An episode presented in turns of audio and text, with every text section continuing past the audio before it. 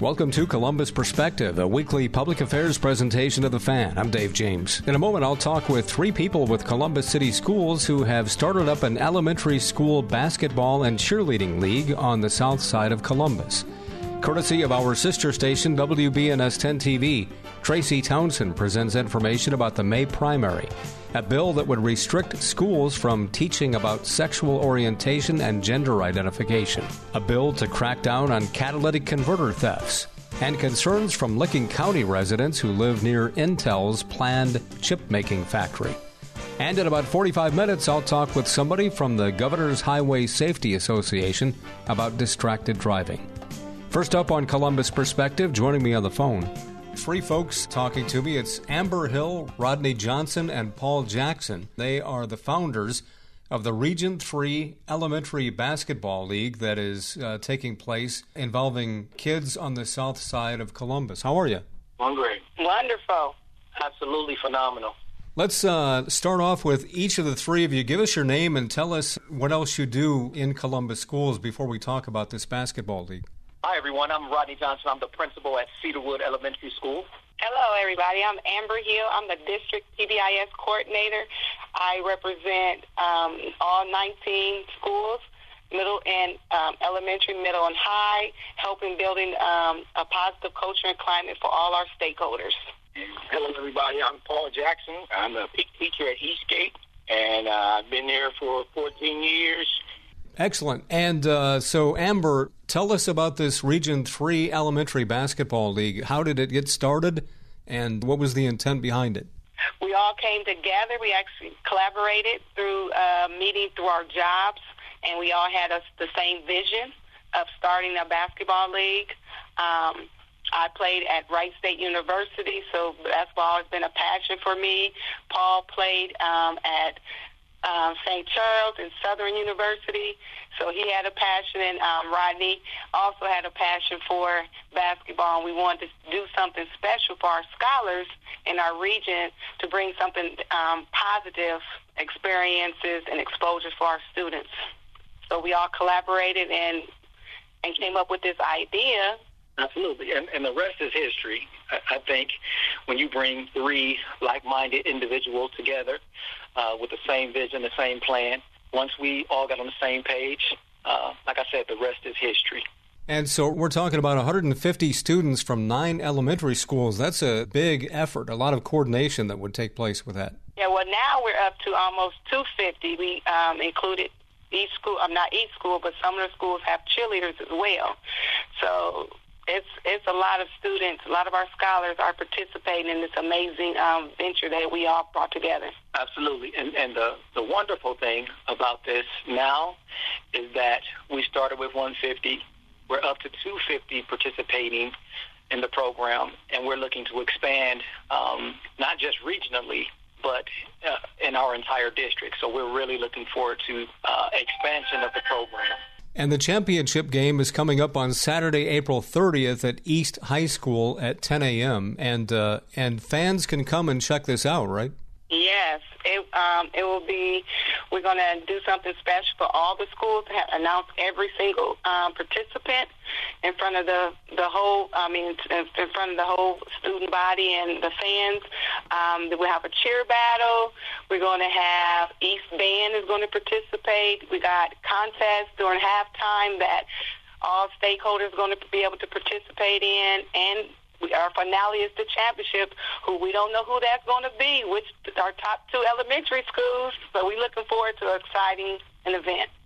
And, and also, we plan to um, introduce um, a lot of the community resources, uh, the people who in our communities came out and helped out and pitched in for trophies, uniforms, uh, any type of thing we needed. We've had a lot of community support. Yeah, so we're going to have uh, food trucks, vendors there. So it's going to be an amazing, amazing experience for our scholars and our our families in our community. And, and you know what else I, I'd like to add, uh, which has been so phenomenal to witness? You know, oftentimes in Columbus, a lot of our families get what I would call a, a bad rap. Um, but we have had nothing but an extremely positive experience uh, with our parents, with our student bodies, and all of the different staff members that have elected to participate in this program. Um, we have representation from, from all different um, types of folks, from all different walks of life. So it's been a wonderful, wonderful experience. Well, you know, I was just thinking when you've got uh, kids at that age, some who undoubtedly are living in difficult circumstances, and when they are able to put on a uniform, play in a good facility with good basketballs, and play as part of a team, that is a significant event in their life. Yes. We wanted to do something that's I mean, not only just talk about inherit their basketball skills, we wanted to build characters. We want to disperse great human beings out into into the world. So this program this program is not just about basketball. We're building those lifelong skills that we want to be successful for lifelong. So it's great to see some of our our some of our scholars who, whose behaviors have transformed tremendously just because they want to be a part of something. So we always say if you give kids ex- experience and exposures, you never know what the world has coming to, I mean, what the world has coming for them because it is, when I say it has been an amazing experience every Saturday, it melts our heart to see our, our vision coming to fruition the way it has. And our community and our family really did a tremendous job. And I just want to highlight them because Southside always get, um, like um, Rodney said, a bad rap. But they are showing up and showing out every Saturday. And you know what else I'd like to add um, to the equation is the fact that each week um, we elected to, instead of charging admission, we solicited donations from our families. And they would bring in canned goods. They would bring in um, socks. They would bring in hygiene products, and then we would donate them to uh, different organizations. Uh, so, it, when Amber said that they're showing up and showing out, that's what she's talking about. And it's been a wonderful, wonderful program to witness and be a part of. Yes, and for me personally, it's been um, a great experience because um, growing up in the east side of Columbus, uh, I can remember participating in a elementary basketball league when my father was coach of Shepherd Elementary in the um, 70s. So to see it turn full circle and um, to be a part of one of the people who got this thing going again, it, it's really been a special treat to see how it um, has uh, had a very positive uh, effect on everybody, um, not only just the kids, but also the adults that attend the games also. And you mentioned earlier, too, you've got uh, cheerleading involved in it as well. And again, you're picking up some kids that oftentimes are probably getting left behind. Mm-hmm. Yes. Correct by making it so that uh, parents don't have to pay to participate has been a good thing. Um, and I think by making it so that nobody has to come out of their pocket as far as the parents to pay for the child to participate, we are getting those kids, like you said, that otherwise wouldn't be able to. Now, they play at Champion Middle School every Saturday. How does that work? How, how do they all get there? And then, you know, what happens that day? Parents have really taken the lead on this. Um, they arrange all the transportation. We have provided a schedule for each school, and they adhere to the schedule. So we haven't had any issues whatsoever in terms of the, the families getting to and from games. Um, so when we say it's been a, a truly comprehensive, um, collective uh, collaborative effort, that's exactly what we mean. Um, because none of this would be possible without the help and support of our families and our parents. So it's it's been great. And when parents see that their kid could be part of something special, parents ensure that their kid get to that that location. We had one father. He was he he said his car broke down. It melted my heart. His car broke down, but he was determined to get his son to the game because he said this is something big and something special. And he made it to the game. And I was like, wow, you could have called somebody. We could have came got you a ride. But he, I mean, our parents will do what they need to do to ensure that their kid can participate. So that's something really, really special. It's uh, great uh, for the parents too. I mean, it's uh, it, it, provides for a wonderful new social network for them to get to know mm-hmm. other folks throughout the area. Yes, and we um, um, our family ambassadors have done an amazing job for Columbus City. Each week they have free books, um, free resources for their families, um, tips on how to improve reading um, and mathematical skills. And as well, one thing that melted my heart as well was not only was the parents cheering for their child, they were cheering for everybody's child that was participating, no matter what team. You start to see kids if they if they foul a kid and the kid fall, they go and pick the kid up. So those type of things mean more to me than wins and losses.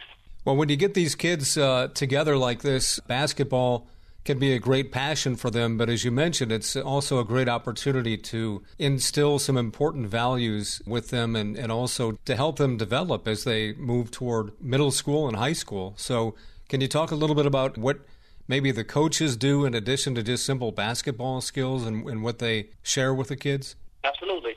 Um, you know, I know a lot of the schools um, and, and what I'm going to call coaches and advisors, they're actually taking the time before practice to do like study tables. I know my coaches before practice, they do study tables, an hour of study tables every day that they have practiced. And a lot of other schools have implemented that same philosophy. And so um, it's turned into um, something much more um, comprehensive than just basketball um, because it's, it's translating into positive behaviors. It's translating into better academic performance. Um, and, and, collectively, um, as a whole, right, we're changing the narrative of the, the bad rap again that our parents, our students, and our region have gotten over the years. And so, um, you know, through our collective efforts, I think that we are seeing uh, our vision come to fruition. And again, the uh, championship game is going to be at East High School on uh, Saturday, April 30th, starting at 10 a.m. Amber, can they get involved before that championship game as well, or uh, is that kind of the big invitation for everybody? Um, we will have a playoff game this Saturday at Championship Middle School. The top four teams will participate to see who will make it onto the championship. We have several contests will be um, taking place. So if they anybody that want to contact us, they can um, just email me at ahill2802 at columbus.k12.oh.us if they want to make donations or they want to come volunteer or they just want to show up. Just come up and show up. We'll be there at East High School on the 30th from 9.30 to 12 o'clock. And you know what? I, I also I'd like to add, give a quick shout out to our superintendent, whose team has definitely um, taken taken this um, event and, and utilized it to um, further distribute additional resources, educational resources. They provided a ton of free books, um, activities for um, the students every single week. Um, they provided these resources for families. And so it has served as a wonderful opportunity for the district to kind of springboard and, and really put uh, resources in the hands of, of our families. So we shout out Dr.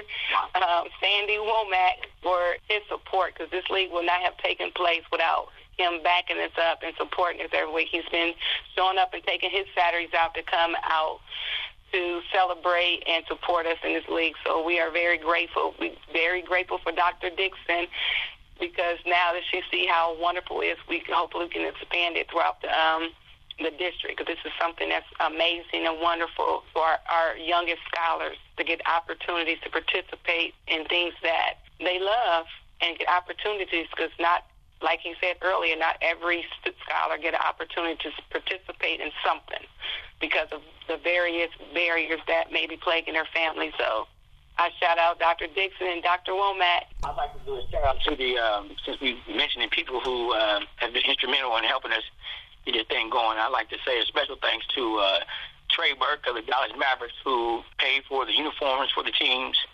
Um, and also a guy, Mark Madison, who is over the Columbus Old Timers Basketball League, who has also um, been assisting us and will continue assist us during the championship. And uh, also, yeah, my, my I have uh, my little brother works for the um, Howard Fairley works for the Father Up program, who has came in and helped out. We like to shout out all those people who have um, taken out time of their free day on a Saturday to come out and, and be present, ask if there's anything we need, and go ahead and take care of things for us.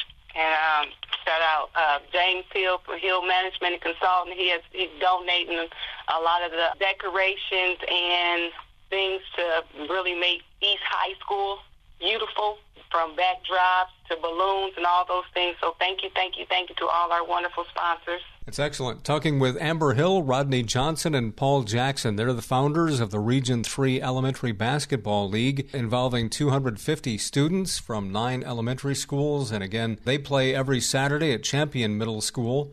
And then they'll have the championship game on Saturday, April 30th at East High School at 10 a.m. Anything else that you'd like to add? Come out and join us on the championship weekend. We hope to see everyone there. We just appreciate all the love and for you even taking this story. We want to make sure that we highlighting some great things that Columbus City Schools is doing, especially on the south side of the city. Excellent. Well, thanks so much for bringing it to our attention, and, and I hope you have great luck with it, and I uh, hope it's just the beginning. Yes, we plan to expand next year for sure. Um, for our um, elementary school. So we we anticipate all 14 elementaries will be participating, and we will add um, sixth grade, and then we're we're looking to add other sports next year to come to give them more opportunity, just with, not just with basketball, but other opportunities to participate in chess, soccer, volleyball, track, whatever it may be. So thank you, thank you, thank you. Thank you, thank you. Hello, I'm Todd Markowitz, Vice President and General Manager of Radio Ohio, which owns 97.1 The Fan. We're an equal opportunity employer dedicated to providing broad outreach efforts regarding job vacancies within our company. We seek the help of local organizations in referring qualified applicants. Organizations that wish to receive our vacancy information should send their request to the attention of Human Resources, Radio Ohio, 770 Twin Rivers Drive, Columbus 43215. If you'd like to view our current job openings, please visit our website at 971thefan.com and Thanks for listening.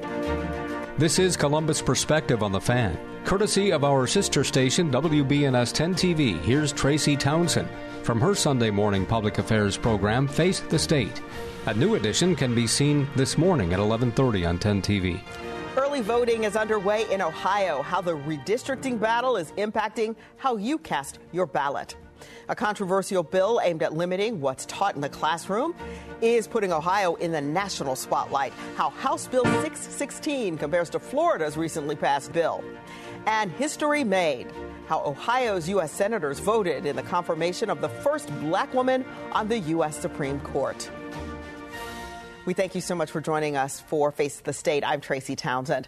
Ohio's primary election is officially underway. There's no reason not to make your voice heard, really, no good excuse. Uh, in Ohio, there are ample opportunities to cast your ballot. Absentee ballots are available, or you can vote in person on May 3rd. For this primary, the offices of state senator, state representative, and a member of the state central committee will not appear on the ballot. That's because of the redistricting battle. The new maps were not ready in time, and there is concern concern that this confusion will lead to even lower voter turnout.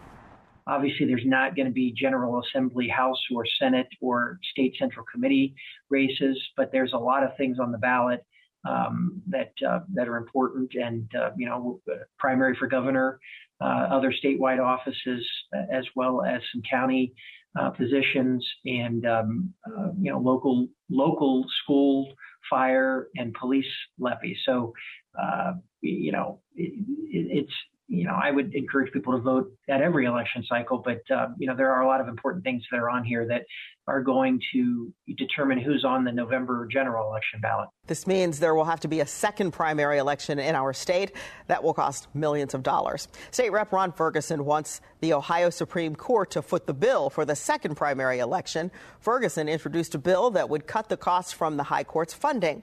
The court ruled four legislative maps as unconstitutionally gerrymandered toward the Republican Party. Lawmakers say they did right by Ohio voters with new district maps, but the Supreme Court may still hold them in contempt of court. Republicans approved their own maps instead of using those drawn by independent map makers. They say those maps were unfinished.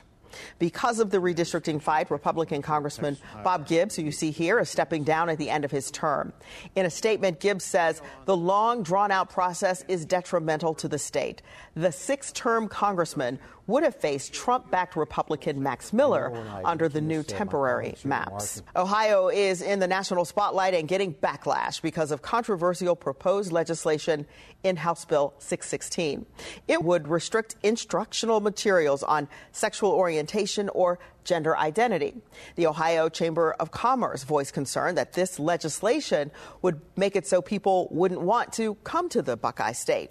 House Bill 616 hasn't been heard by a committee, but already it is certainly stirring up some passionate responses. Some say it's concerning, while others believe it promotes free and fair discussion. 10 TV's Richard Solomon looks at the reasons for and against it. The lessons taught in schools are ones that prepare students for the road ahead. Some lawmakers argue all topics should not be included in the curriculum. State Representatives Mike Loychik and Jean Schmidt, both Republicans, introduced a bill that would restrict how teachers talk about sexual orientation and gender identity. Under the bill, educators in schools that violate the law could lose state funding or face suspension. We asked both lawmakers for an interview. Instead, we were sent a statement. Schmidt wrote, The classroom is a place that seeks answers for our children without political activism. Loychik tweeted Tuesday that curriculum about gender identity and sexuality has no place in K through 3 classrooms. Period.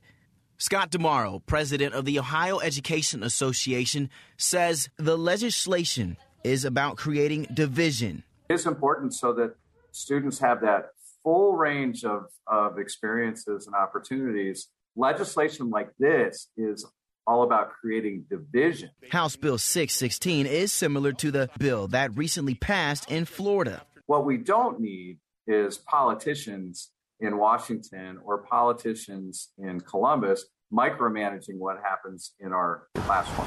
Richard Solomon, 10 TV News. And people are comparing the proposed legislation here to Florida's law. Both are aimed at limiting LGBTQ discussions in schools. Supporters say it's a battle over how much say parents should have in their children's education. So let's take a look at Florida's law first.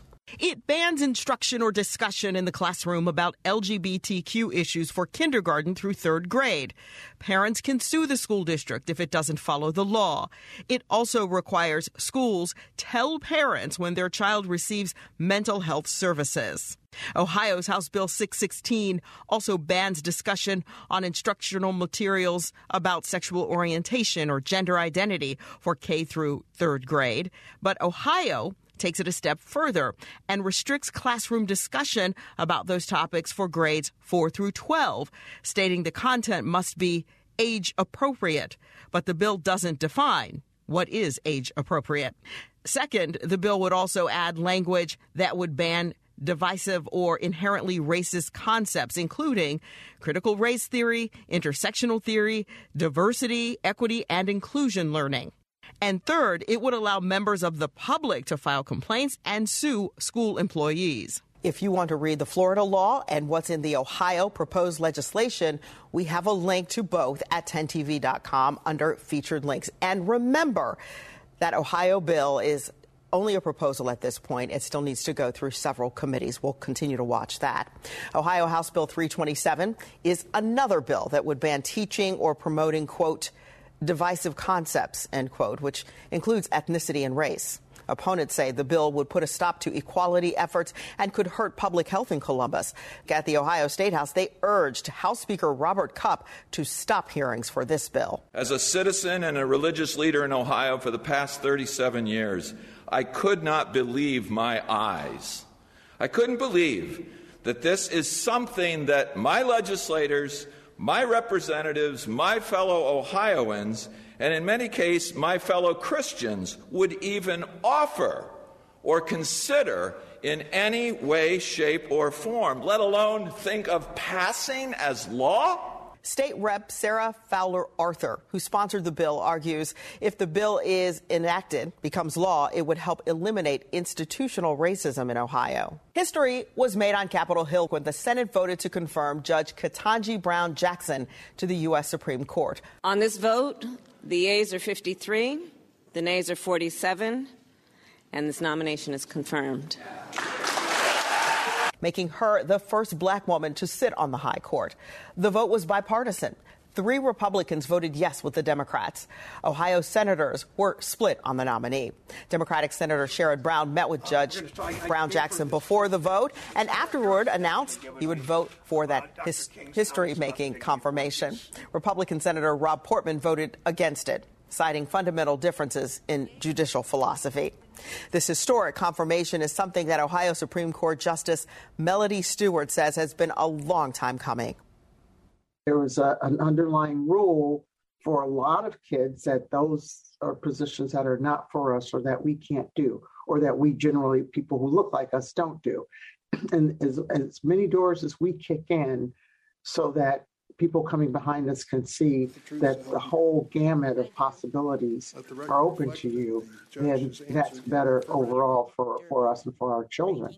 A change in Medicaid coverage kicked in this month. The change is to help new moms. We'll take a look at how expanding postpartum coverage will save lives. 10 Investigates exposed a loophole in an Ohio law that makes it harder to go after catalytic converter theft rings. Now, local law enforcers are pushing for change at the State House. The future depends on teachers. Every day, teachers are shaping our tomorrows, starting their students on journeys that will change the course of history. Right now, in a classroom somewhere in the United States, there's a teacher inspiring a future scientist who will make preventing pandemics their life's work, sharpening the mind of an aspiring environmentalist who will help combat climate change, and generating possibilities for a student who'll be the first in their family to graduate college. It all starts with teachers who meet challenges with creativity, who reinvent education for the future, who work towards a school system that lifts up every child, regardless of race, income, or zip code, and who enable the full potential of our students, our communities, and our country. Explore a career that leaves a legacy you can be proud of. Shape the future. Teach. Learn more and receive free support at teach.org. This is Columbus Perspective on the Fan. Back to Tracy Townsend, courtesy of 10 TV. Starting this month, some Ohio moms can get extended postpartum care. It's part of a Medicaid plan which aims to provide long term medical treatment to new mothers. The new policy covers up to one year of postpartum care. It used to be 60 days of coverage. 10 TV spoke with one mother who discovered heart issues about six months after giving birth to her baby. She says without insurance, she might not be alive today. So I went back uh, to another doctor and same thing. It's probably a virus. It might pass. Just give it a few days. And it's like, hey, maybe I'm not articulating correctly how I'm feeling.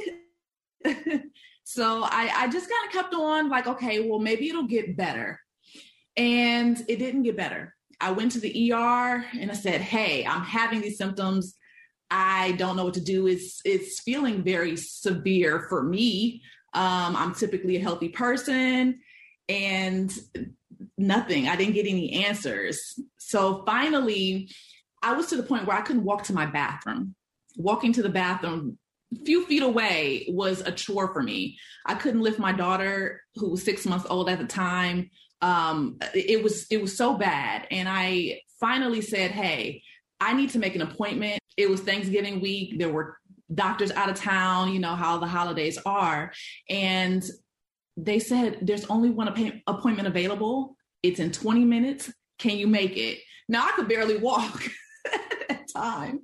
I could barely walk. And I struggled out of the home, made it to the appointment, and almost right away, uh, the doctor picked up on what was going on with me just by looking and seeing how I was breathing.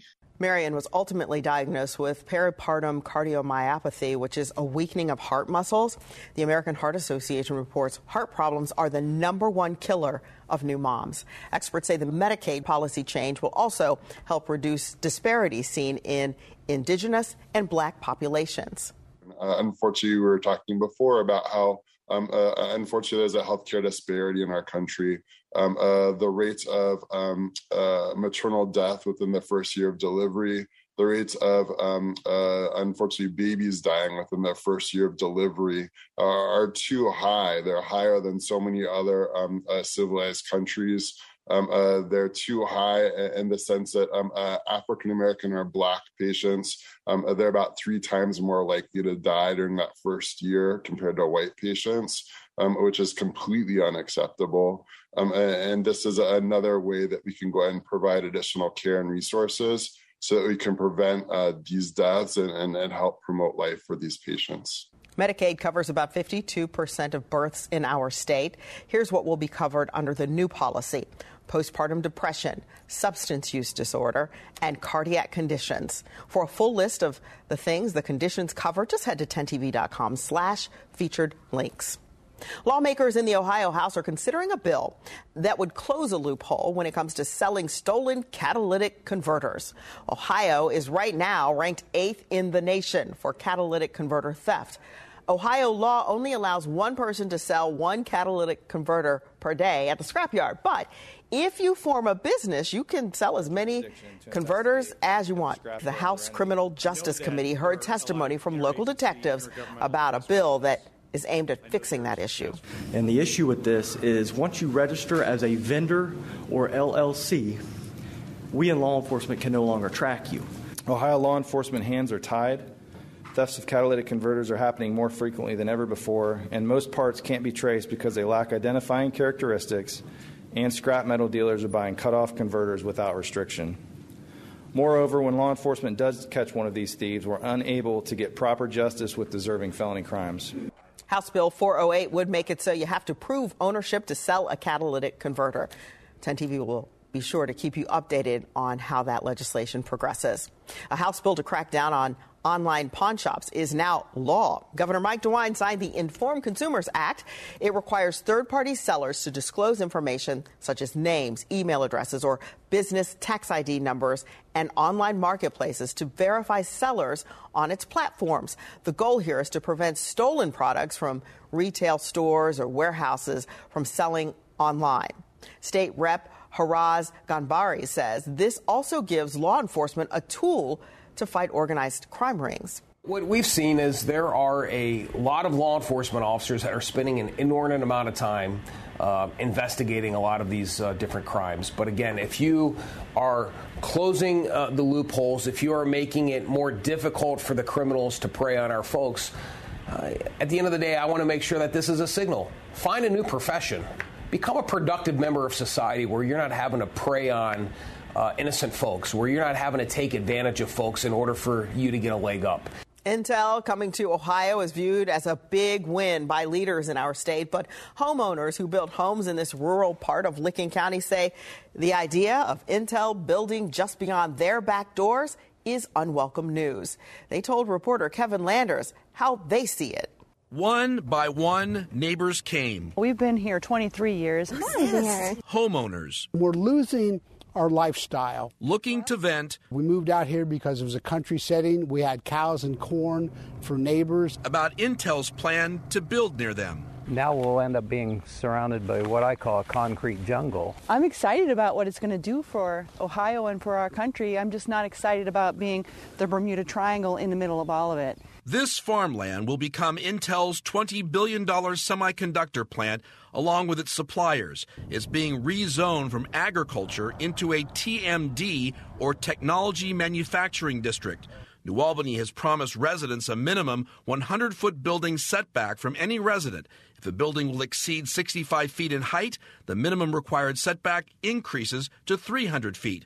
The city is adding landscape mounds with a mixture of trees to provide an opacity of 75%. It's not going to be a barrier to sound and it's not going to be a barrier to light. All of the reasons we moved out here are kind of being stripped away. Homeowners want to know why Intel isn't buying their homes or tearing down others like they did elsewhere around the project site. These homeowners, many of whom have lived here for more than two decades, fear once Intel begins construction, their homes will lose value. We're kind of victims. Collateral damage is what it feels like at times. New Albany responded by saying, We don't believe the project will negatively impact nearby property values.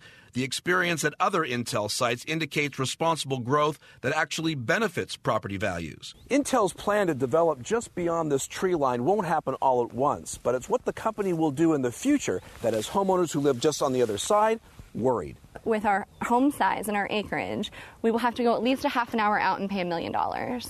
um, you can't get what we have here. Kevin Landers, 10 TV News. And we did reach out to Intel for comment, but did not hear back. The company expects to start chip production by the year 2025. The semiconductor plant would generate more than 20,000 jobs in the state. Still to come this morning, closure recommended, and the news has Ross County veterans scrambling. It becomes a problem because most veterans, when they get out, their support system is their family. After the break, we hear from the VA hospital and Chillicothe about the recommendations and break down what the change could mean for veterans. Plus, don't say autism awareness. Advocates say it's time to move ahead, move on. How they say we can all be a part of the new movement. Vision loss is not something that you feel until it happens. Most people lose their vision from diseases like macular degeneration and glaucoma, not at birth. Three million Americans have glaucoma and half don't even know it. 11 million people in the United States have macular degeneration. So many eye disorders can be treated if caught early. Make a plan today to get your eyes checked. Visit brightfocus.org to learn more. Columbus Perspective is a public affairs presentation of WBNS Radio. The opinions expressed on this program are those of its guests and do not necessarily reflect those of WBNS Radio, its staff, management, or sponsors. You are not your diagnosis. A medical chart is not your identity. And vision loss does not define you. Your drive shows who you are. And you are not alone. Because we are driven too. To be a beacon of strength, a champion of courage, an advocate for hope. You are not alone. Because we are stronger together. We drive the research for the cures we are finding. We're fighting macular degeneration, retinitis pigmentosa, Usher syndrome, and the entire spectrum of blinding retinal diseases. We fund. We fight. We, we win. We we we we are, are the foundation, foundation fighting, fighting blindness. blindness. Together, we are fighting blindness. Join the fight at fightingblindness.org. This is Columbus Perspective on the Fan. Back to Tracy Townsend, courtesy of 10 TV. A Veterans Affairs facility in Chillicothe, one of the oldest in the country, has been recommended for closure. Those in charge of the facility say patient care is still a top priority, while one veteran says the recommended changes could have a major negative impact on those it serves. Here's 10 TV's Bryant Somerville.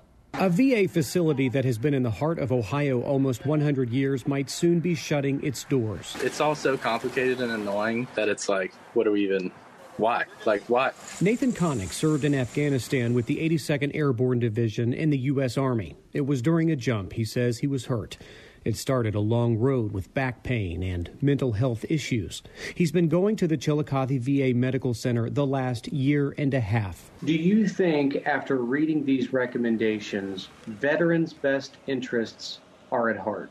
Not in Southern Ohio. After a nationwide assessment of all 171 VA facilities across the country, it has been recommended to, among other things, close the historic VA campus, build an 80 bed community living center in the Circleville area, move 80 beds to Dayton, along with inpatient mental health services, and build a multi specialty clinic in Chillicothe. There's time right now for some changes to be made. Stacia Ruby is the public affairs officer. Diane Garber Caldwell is the facility planner. They say specific plans, if the recommendations were to be approved early next year, have not fully been developed. What they do know, it is no reason for veterans to panic. Even with these recommendations, the Department of Veterans Affairs and its VA services is not leaving the Chillicothe area completely. They say care is still the primary mission for the more than 20,000 people it serves in 17 counties. Connick is in Scioto County and says his services would still be available, but his issue is with inpatient services like surgeries. He says if a veteran has a mental breakdown and needs to be hospitalized, going to Dayton or Columbus or even West Virginia is not always a healthy option. It becomes a problem because most veterans, when they get out, their support system is their family. Garber Caldwell and Ruby want veterans to know, regardless of what happens, they will never have to re enroll in VA health care. And that being enrolled entitles them to health care across the country. We want them to, to continue um, with that um, security that we're here for them and that we're we're going to do everything we can to continue to be here for them. In Chillicothe, Bryant Somerville, 10 TV News. And Stacia Ruby says if people want to speak in agreement or disapproval of the recommendation, they need to talk with their state leaders. In January, the recommendations will go to President Biden's desk. Congress should vote on it by the end of next March.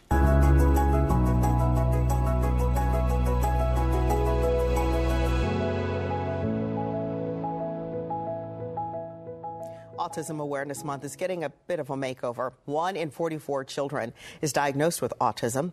Advocates say it's likely we're all touched directly or indirectly by the disorder in some way.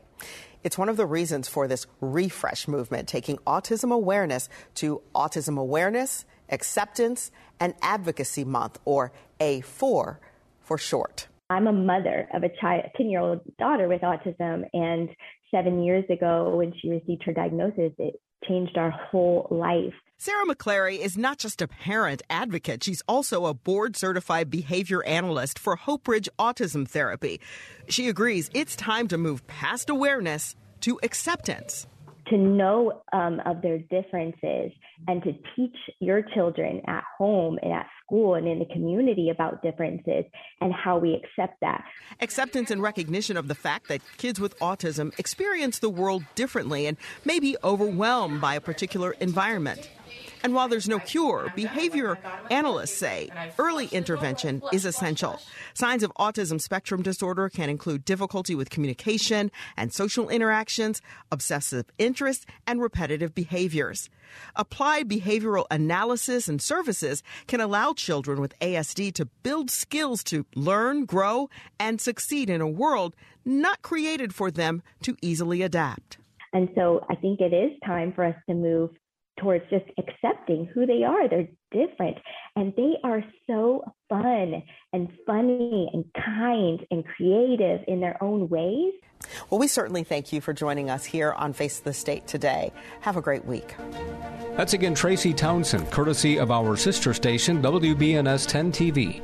From their Sunday morning public affairs program, Face the State. A new edition can be seen this morning at 11:30 on 10 TV. There's a place to share the joy of your team winning it all, and a place to share a laugh about skiing and taking a fall. There's a place to share photos of pets, or singing in the choir, or the time you ate a pepper and your mouth was on fire. But we could all be better at sharing how we're feeling inside. 76% of employees have struggled with at least one issue that affected their mental health. When you share, you're not alone. Ask about your company's emotional health benefits. Visit heart.org slash sharing. Brought to you by the American Heart Association. If you're worried your friend may be struggling, remember, you don't have to be there to be there. You can say how are you or get a fake tattoo. You can ask with an app if it works for you. You could write them a text or knit them a sweater. If you can't be together, you could write them a letter.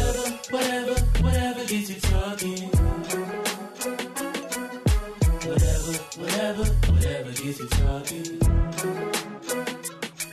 You could chat on the game, kick off your flip flops. You can ask on your couch while you binge watch. However you do it, you gotta ask a friend. And if they don't share, you can ask again. Whatever, whatever, whatever gets you talking. Whatever, whatever, whatever gets you talking. Reach out to a friend about their mental health. Learn how you can help at seizetheawkward.org. Brought to you by the Ad Council, American Foundation for Suicide Prevention, and the JED Foundation. Science is not an opinion. People come before pipelines. It's not too late to act on climate. No one is above the law. At Earth Justice, we hold these beliefs to be self evident. As a national legal nonprofit fighting for your right to a healthy environment, we are 150 plus lawyers representing clients free of charge because now, more than ever, the Earth needs a good lawyer. No one fights more cases on the environment than Earth Justice. And we win because these are fights we cannot lose. We win for scientists so they can serve at the EPA. We win at the Supreme Court because clean water is for everyone. We win against fossil fuel plants so communities can breathe freely. If you believe what we believe, then help us fight the good fight and help us keep winning by going to earthjustice.org today. That's earthjustice.org. Ladies and gentlemen, we have arrived in Philadelphia. Local time is 3:05 p.m. and the temperature is 67 degrees. At this time, you are now free to use your cellular devices. You know that feeling when you get to turn your phone on after the plane lands? You can have that feeling every time you drive. Make sure your cell phone is stowed away whenever you are behind the wheel. Visit StopTextStopWrecks.org. A message brought to you by the National Highway Traffic Safety Administration, Project Yellow Light, and the Ad Council.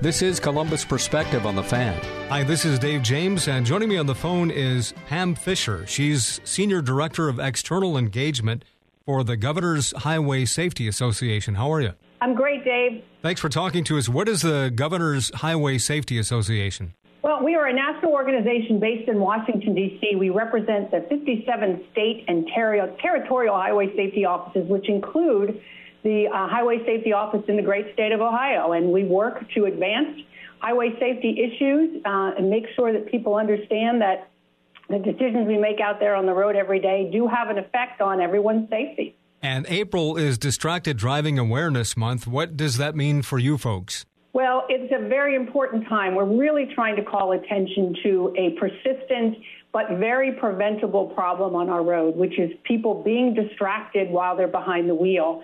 Uh, we lose over 3,000 people a year to uh, to this problem, and another 400,000 are injured every year. But we know those numbers are much, much, much higher. So we really need to get folks to think about this, um, to really think about what are they doing? Are they likely, you know, do they tend to pick up their phone? Are they looking at their phone? And when it pings at them, you know, we need to recognize that this is a problem that can be prevented. So this gives us a chance to really ratchet it up, if you will, for public awareness and get people to think about, you know, changing their behavior. You know, when it comes to distracted driving, it's interesting because I think we've probably all eaten while we've driven, which is not a good thing. But the level of distraction of eating compared to talking to somebody on the phone, it, it's just amazing how much being on a phone completely takes your senses away from driving. Yeah, you're right, Dave. I mean, people think about it with the, the idea of holding the phone, right? The, the, manual manipulation. But there's also that cognitive piece where we're focused on processing the information that's coming into our ear, what that other person is saying to us. When we do that, we really are taking our mind off the process of driving. Driving is a cognitive task. Talking on your cell phone is a cognitive task. And you can't really do the, the two things at the same time. One of them is going to suffer. And so we have to understand that you know, we need to focus 100% on the activity of driving so that our mind, our hands are on the wheel, right? Our mind's focused on the road and can process what we're seeing out there so that we can take those actions that are necessary because things happen really fast on the road and we have to be able to act quickly to prevent something bad from happening. And just a, a conversation with somebody in the car can also distract you, but at least sometimes that's a second set of eyes that could be on the road. But also, I think why there are laws in some states, at least, against having a bunch of kids uh, in the car when there's a young person driving. Yeah, um, for, especially for novice drivers, for teen drivers. I've done tons of work in this area, and we know that when you put a teen driver behind the wheel and you have their friends in the car, it definitely increases the potential for distraction and risky driving behaviors overall. So we really need to limit the number of teens that are in that vehicle. Uh, as a parent, as I've raised a young man who's now driving and doing very well, but you know, we know that they are at risk because they are inexperienced, they're immature. So the more we can lessen the likelihood of their of their passengers being in the car, the better it's going to be for them. They're you know, going to lower that risk level, and and the chances of them not having an issue happen really is much better. So, from a, a law or or even a technical point of view, what direction are safety advocates going to try to reduce distracted driving? Yeah, thanks for asking that. I mean, what we know is that we'd like to see stronger laws in states. Laws do have an impact on behaviors. People recognize it's against the law, and many, many people want to comply with the law. So we want to see stronger laws. We want to see bans on handheld cell phones and texting. Most states have a primary texting ban in place, but we have just about 13 or so states that have a handheld ban, and we want to see those numbers go up because it can help with enforcement. It's very, very difficult to enforce texting only bans because you have to see the officer has to see the person holding the phone. And oftentimes they can't see that. It's it's difficult.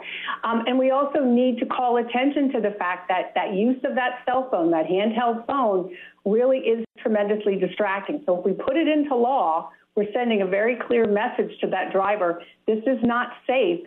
We don't want you to do this. You're putting yourself and others on the road at risk are there any technical advances, uh, things in cars that are helping to make people better drivers under these circumstances? Absolutely. I mean, we really, uh, we're, we're, very proud to be working with GM. Uh, we're collaborating with them for Distracted Driving Awareness Month, and we have a big report coming out early this summer, and we, we're doing some other work with them. But I know GM and other manufacturers are really focused on making, uh, limiting the distractions as much as possible in the vehicle, making it easy for folks to do what they need to do to operate that vehicle safely. So there is technology in cars that really are can help with that. And I do believe technology can help us. It's not just all about, you know, it's a bad thing. There are positives to technology. The other thing I want to stress is that we also have other features in the vehicle. Um, automatic emergency braking, lane keeping assist. Those are things in the vehicle that are in many new cars that if you know you do engage in a distracting behavior, there is some you know there's kind of a fall safe, if you will, in the vehicle that can help you. But the most you know, the best thing you can do, this best safety feature I always say in a vehicle is a driver, a driver who is completely engaged in the activity of operating that vehicle. That's the best safety feature in your car. Talking with Pam Fisher, Senior Director of External Engagement for the Governor's Highway Safety Association. Because uh, you may have a driver, you know, especially if you're driving in a city or an area where the speed limit is, say, 35 or less, where you can uh, get a better look at the person in the car behind you through your rearview mirror, it's just about as important these days, it seems like, to watch the person behind you as the road in front of you because you want to know if they're doing something, you know, like talking on their phone and, and not paying attention, things like that.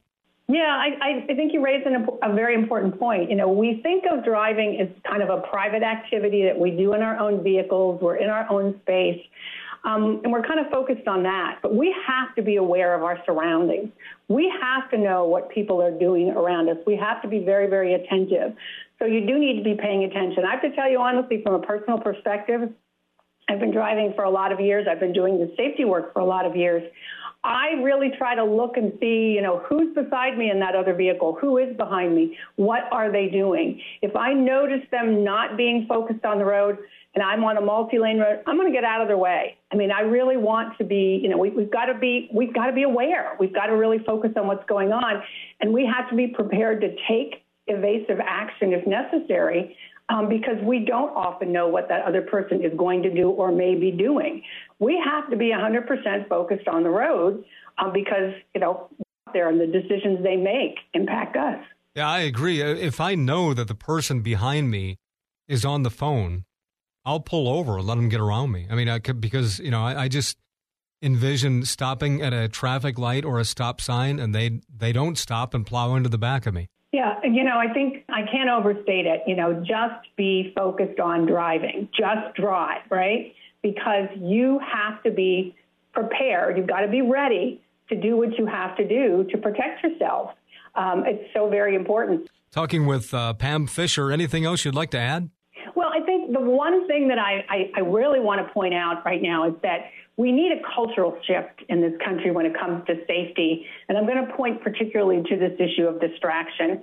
There seems to be this mindset, and it's been researched by a number of organizations, that people think, well, you know, I, I know that using my cell phone while driving is dangerous. Um, I don't like when other people do it, but I'm okay. I can do it. I'm safe. It's the other person I'm worried about. And what we want folks to understand is, you know, that's not an acceptable response.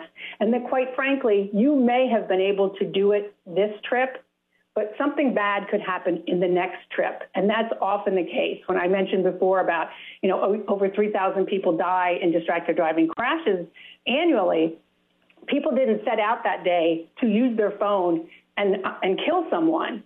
It's, these are crashes, these happen, but it's preventable. And so we need folks to understand that the behavior isn't safe.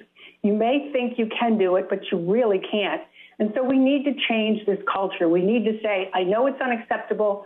I'm not going to do it. And I'm going to call out my friends and my family members if they do it as well, because I want them to be safe. If I'm riding with them, I certainly, you know, want to know that they're going to be 100% attentive so that my safety is, you know, not jeopardized. So we do have to change the culture in this country, and each of us has to step up and say, I need to change because I need to make sure that my safety isn't at risk and the decisions I make don't impact others. Is there any indication that people are texting less while they're driving than than say you know five years ago or whenever? I, I don't I don't know that there is, Dave, and I wish I could say there was. Um, I, I really do think we have, you know, it's a it's a it's a crisis. It's a safety crisis in our country because you know when we think about the behaviors that we're engaging in behind the wheel, whether it's you know being distracted, Maybe it's, you know, getting behind the wheel when you're really, really tired and you know you shouldn't, impairment, um, speeding. There's a lot of things we do out there. And we're continuing to see um, an uptick in our fatality numbers across the country. You know, um, in 2020, we, we killed over 38,000 people in this country um, for a variety of reasons, many of them tied to a behavioral issue. So I go back to, you know, it's time to change the culture. It's time to say, that, you know, I am going to make safety priority number one behind the wheel. Because, you know, again, you know, the decisions, these are decisions we're making. These are things that we can take a step back and say, no, I shouldn't do that. I'm not going to do that. If you do that, that chance of that crash is going to be lessened significantly. So every one of us, the onus is on us to do something, and, and it starts with, you know, thinking about our behaviors and making a change those numbers from 2020 uh, were stunning because that was, you know, the pandemic year, uh, the first year when so many people were not even on the road, and yet the, the numbers were still sky high. Yeah, the numbers are high, and, and we've seen um, we've seen a rash of very unsafe driving happening during the pandemic. We expected crash numbers and fatalities to go down in 2020. Um, the crashes actually went down, but the fatalities actually increased because of the kinds of behaviors uh, that, that, we were seeing out there on the road. And I will say this, you know, I, I did indicate, you know, it's over 3,100 people were killed in distracted driving crashes. We know that number is likely higher. This is a problem that is grossly underreported. It's difficult to um, to incorporate this information into crash reports because many times people will not admit to the fact that I was on my phone, and that's you know one of the reasons why this happened. Um, you know, it, it's it's tough. So uh, again, that's why I go back to the onus is on each of us to think about what we're doing. You know, I, hope your listeners are really taking that number to heart. These are 3,100 people, moms, dads, children, friends, family members who did not come home because someone made the decision to drive distracted. And that decision um, turned a family upside down. So, um, you know, we have to think about what we're doing because we can get these numbers down. We really can. Do you have information online you recommend? I would encourage folks um, in Ohio to, to, you know, the easiest thing to do is always Google, I always say, but look for your Ohio Highway Safety Office. Uh, it's within your Department of Public Safety. They have lots of information about this issue. You can also go to the GHSA website. It's just ghsa.org. We have a section focused specifically on distracted driving. Talks about, you know, things you can do to protect yourself. Um, and, and really, I, I think the biggest thing, again, is just recognizing that um, we can change. You know, it's hard. Change is the hardest thing we do. Building new habits is difficult.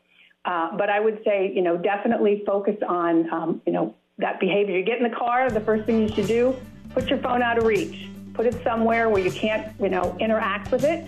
Um, and remember that it will take messages for you. And when you get to your destination, you can check it and take it from there. All right, Pam Fisher with the Governor's Highway Safety Association. Thanks for your time today. Sure appreciate it. Thank you, Dave. And I say to you and all your listeners, be safe out there. This has been Columbus Perspective, a weekly public affairs presentation of the fan, heard each Sunday morning at 6 on WBNS AM, that's 1460 ESPN Columbus, and Sunday morning at 7 on WBNS FM. Sports Radio 97.1 The Fan.